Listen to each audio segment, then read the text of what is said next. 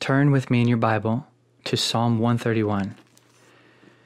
I want to talk to you about the significance of having a quiet heart.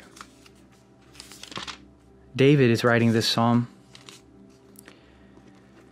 and Matthew Henry says that this is David's profession to God in answer to Saul, who thought that David was selfishly ambitious for the crown. He thought David was pr- proud in heart.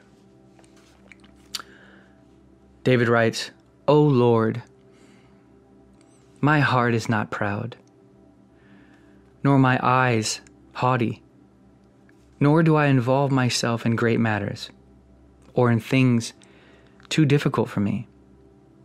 Surely I have composed and quieted my soul like a weaned child rests against his mother.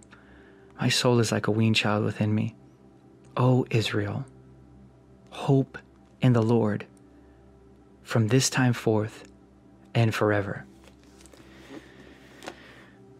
Charles Spurgeon said that this is one of the shortest Psalms to read, but one of the longest to learn. Samuel Cox called this psalm the Song of Humility. I want you to notice something that David says, My heart is not proud, nor my eyes haughty. We see that the heart affects the eyes. Not just what you see, but how you see things. If there be no life in the chest, then there will be no life in the eyes. The heart and the eyes are linked. Paul prays in Ephesians for the eyes of the heart. David here is showing us that as the heart is, so is the man. Spurgeon also said of this if the heart is right, then the eyes are right. See, if the heart is lifted up, it will then begin to look down on others. If the heart is lifted up, it will either look with envy upon those above them or with disdain upon those beneath them. David says, My heart is not proud, nor my eyes haughty. The countenance of a man shows the condition of a man.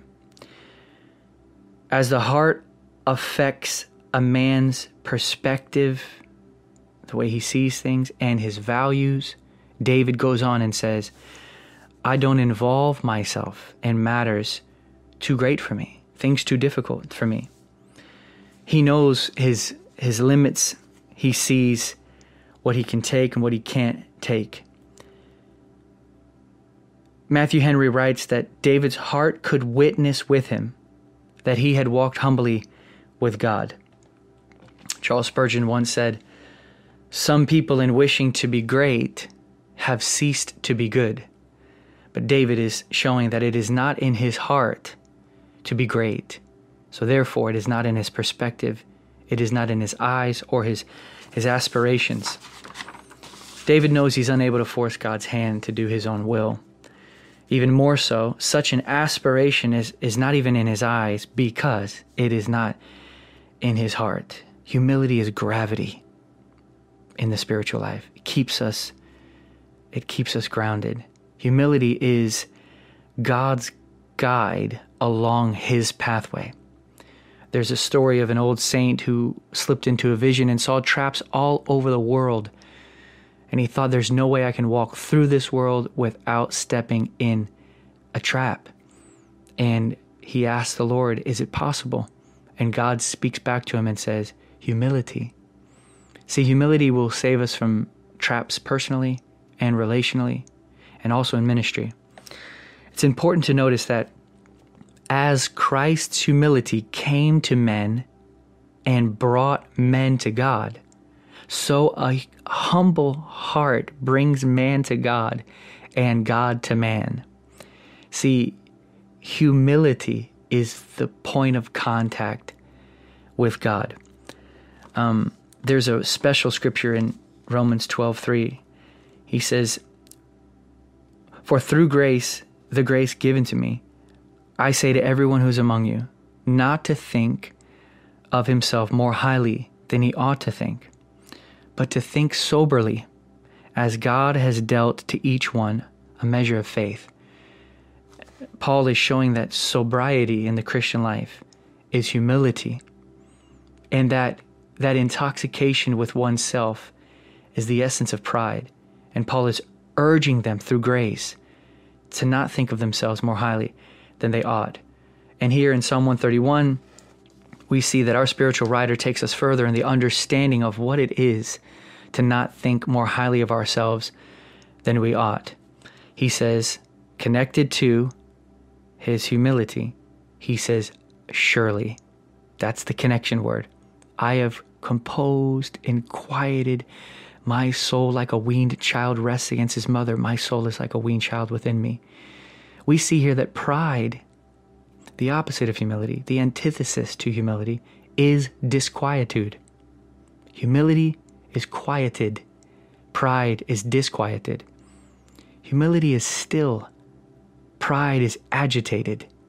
Humility is collected thoughts, a calm heart, and a steady will. Just notice that, that David says, I have. This is his personal choice. He shows that it is, it is him personally that has chosen this. He's retracting from self centered heaviness, that heaviness that comes through self centeredness, ambitions, and aspirations outside of trust in God. It's important to note, too, that choice is the purpose of David using the weaned child. A child not weaned is at the mercy of its mother. It has no choice. It can't walk, it can't move away. But a weaned child can choose to come to his mother or not. Such imagery is what Jesus is using in Matthew 18, verse 3, when he says, Truly I say to you, unless you are converted and become children, you will not enter the kingdom of heaven. Some commentators believe that the weaning is from the world, but it can't be because if the weaning is a figure of being weaned from the world, then the chest that he's resting against must be the world as well. So it can't be that. It has to be that the weaning is pointing to a choice to come to God, which is very similar to Andrew Murray's wonderful definition of a child. He said childlikeness is the absence of self consciousness. So, a composed and quieted soul is the absence of self consciousness. That which agitates us and stirs us up is that thing that lifts us. It is self consciousness that gets in the way. It is the ceasing of our efforts that brings us into direct contact. The, the Amplified Version of the Bible says that calls this cease fretting or cease worrying. Take a golden pen and inscribe this on your heart direct contact with God is experienced in rest. It is childlike to rest upon God, to leave all efforts and high thoughts of oneself, and to choose to rest completely upon Him. This resting against Him means that we have been taught to renounce the world and live upon God. Having the ability in us to choose to feed upon something else, humility is choosing to be satisfied with God alone. Praise God. David, he laid upon God when no one else could see. He looked not for thrones or supremacy.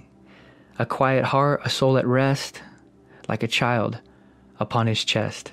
See, not as the athlete wrestling for a crown, taking heaven by violence of will, but as a child with your father sit down and know the bliss that follows be still.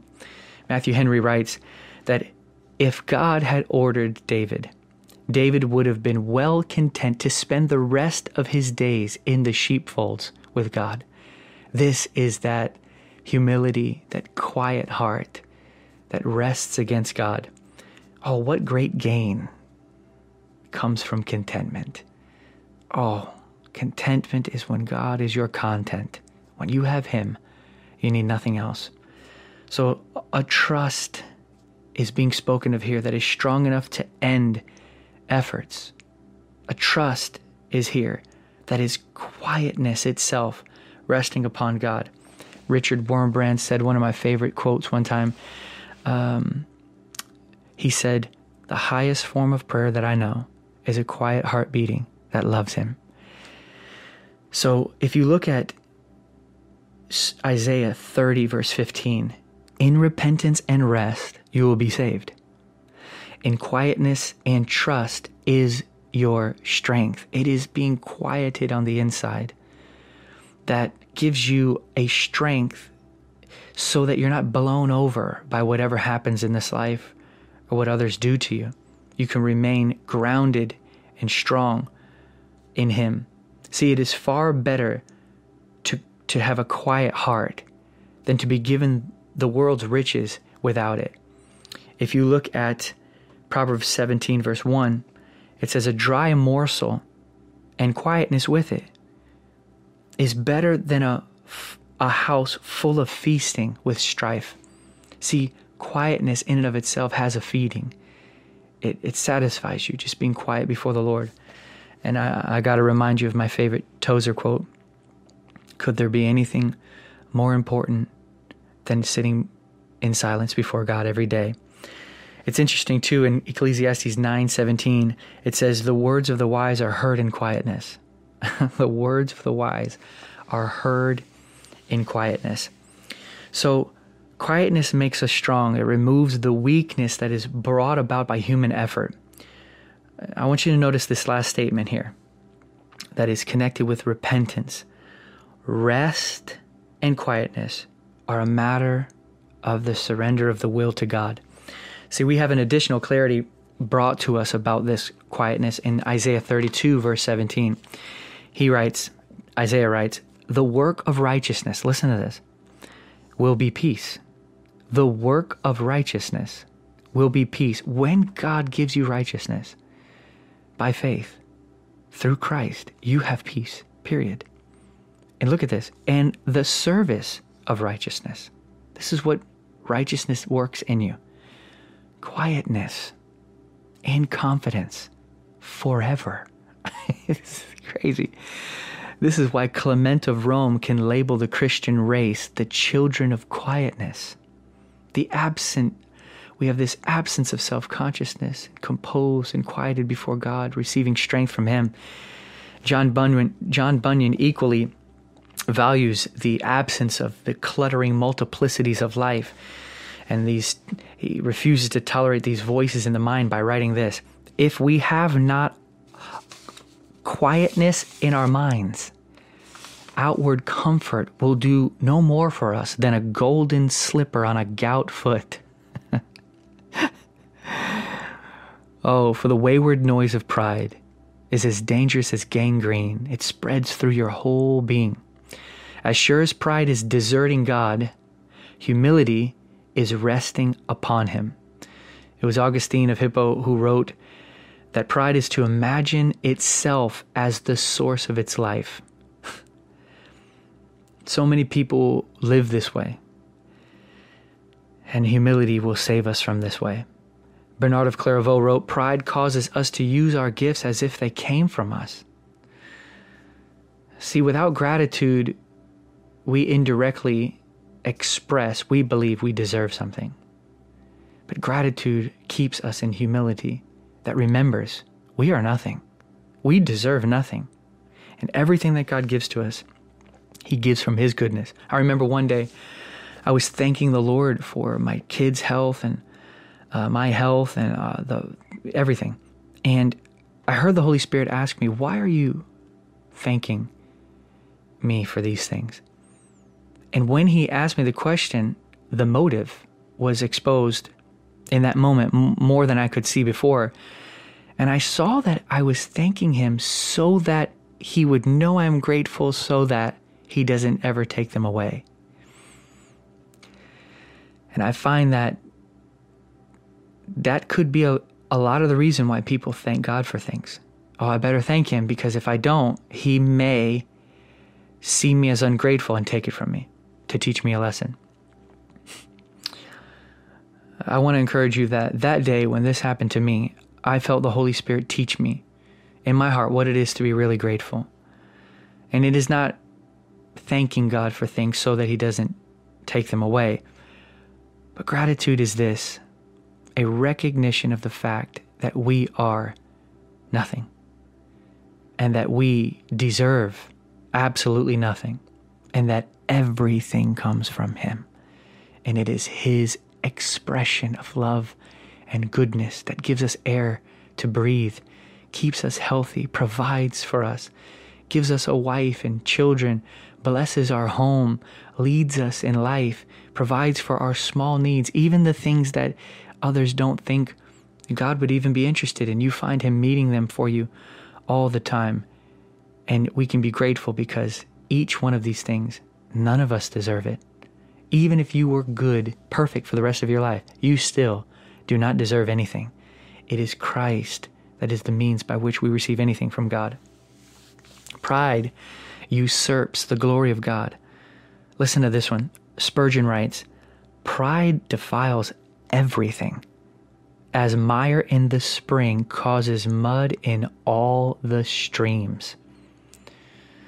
So David concludes the humble quieting of his soul upon God with these words O Israel, hope in the Lord from this time forth and forevermore. An everlasting expectation and trust in God is the end all. As Proverbs 22:19 says, "So that your trust may be in the Lord, I have taught you today." Here's the end of all teaching to bring us to deeper trust in God. Henry states, this psalm brings us to live comfortably upon God and His covenant of grace. See, to trust in God in humble, quiet, childlike existence that experiences direct contact with God is the most wonderful state of being that there is to completely abandon everything over to Him, trust Him completely, and lay upon Him in direct contact and fellowship. So I leave you with this summary quote from St. Teresa of Avila. She said, The indwelling presence is the focal point of prayer. We need no wings, only a silent place where we can center our gaze upon Him. I hope this blessed you today. Um, I want humility. I know that God loves humility. As a matter of fact, let me just read you this last scripture from Isaiah. I want to walk in God's presence and live in God's presence. And I know you do too. And we can see here in Isaiah 57, I believe. Listen to this. For thus says the high and exalted one, this is God, who lives forever and whose name is holy. This is God. he says, I dwell on high, on a high and a holy place, but also with the contrite and the lowly in spirit. So God dwells in the heavens untouchable. But he's so amazing that he makes his dwelling place also in the lowly, the humble. God has two dwelling places heaven and a humble heart. then it says, in order to revive the spirit of the lowly and to revive the heart of the contrite. See, he has this favor for the humble. Uh, he has this love. It wins his heart. It's the essence of what Jesus was. His humility was the means by which he fulfilled all God's purposes. Andrew Murray once said, Humility is the pathway unto death. We, we obey God completely. Humility is why Moses was chosen. He was the humblest man in the world.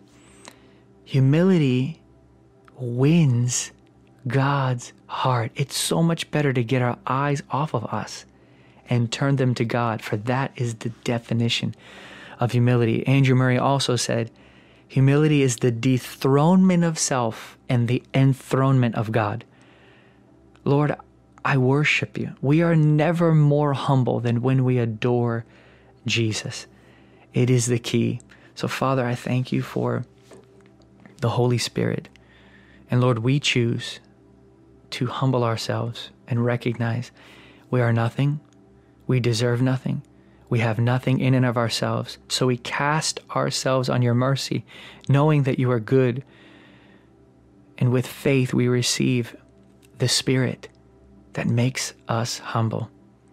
We receive the Holy Spirit to fill our hearts and give us the humility of Jesus that we might yield into, clothe ourselves with the humility of Christ by the Holy Spirit.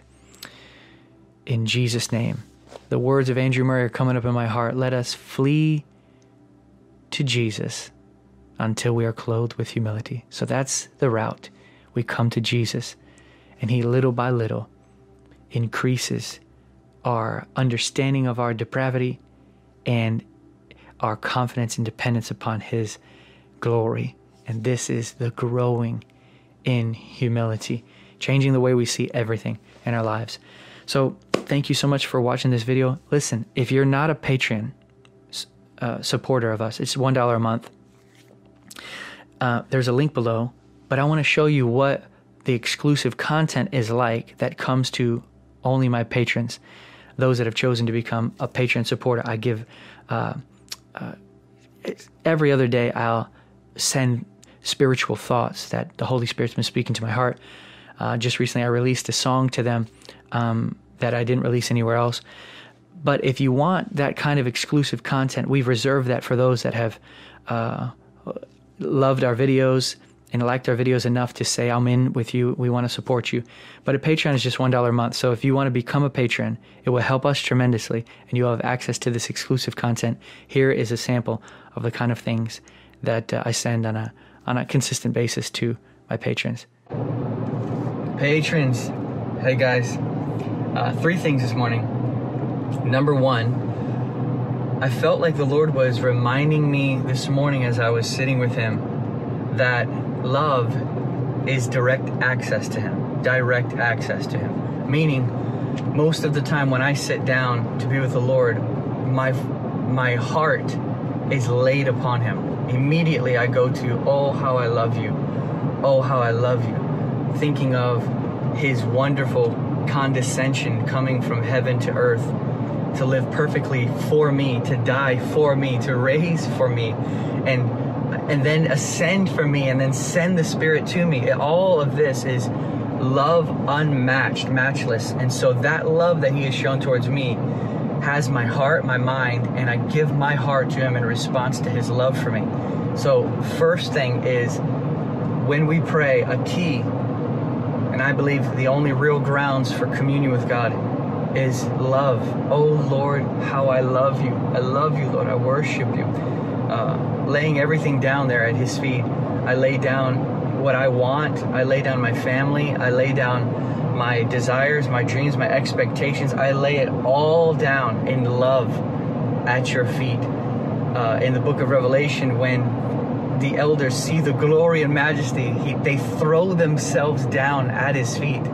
This is an expression of like the ultimate love, humility, and adoration that there is. And so I feel like that's a key for experiencing God in prayer. That number one. Number two, remember, and I have to do this a lot, that when I'm there in worship and enjoying his presence, remembering that he is a person, that means that I'm attentive to whatever it is he would lead me to do. His leading has attention. If we think him to be a method, then we won't even look for a leading. But if we will look at him knowing that we are with a person, then practice goes out the window and we can literally just be attentive to him and follow whatever it is that he leads us to, inclines our hearts towards. And you know, sometimes you you you feel like you missed what he was doing, but at least you were attentive, and that's very important. That we would just be attentive to his person. That's the essence of prayer. I believe it's Teresa of Avila who said, "We need no wings, just a quiet place where we can center our hearts upon him." Um, and lastly, number three, I have a question for you, and I'd love it if you would answer me in the comments. I'll read through all of them. But have you seen people that do not actually live for God or live under God or live submitted to God profess trust in God. It's confusing to me. And the, the, I see posts and I see, you know, uh, I'm around some people and they talk about trust in God. Uh, I was with a barber just the other day and he was cutting my hair and he was talking about how he trusts in God. But the rest of everything else that he said was about himself. Uh, he was, you know, just dirty mouth, talking about chasing people with guns and all kinds of crazy stuff. Anyways, all this to say, have you seen people profess trust in God when they're not living trust in God? And if you have, what do you think about it? I mean, the starting point of everything is trust. So, is should we have like mercy and say, well, they're very immature, but they're trusting. They're they're at least on the right path that they're looking towards the Lord? Or do you think we should just nail it to the wall and be like, you don't, you do not trust the Lord. You're a liar. You know. so, anyways, I want to know your thoughts on it. So if you could write down below, I would love to hear it. Uh, God bless you guys. I am praying for you every single day, and I'm so grateful for your support. God bless you.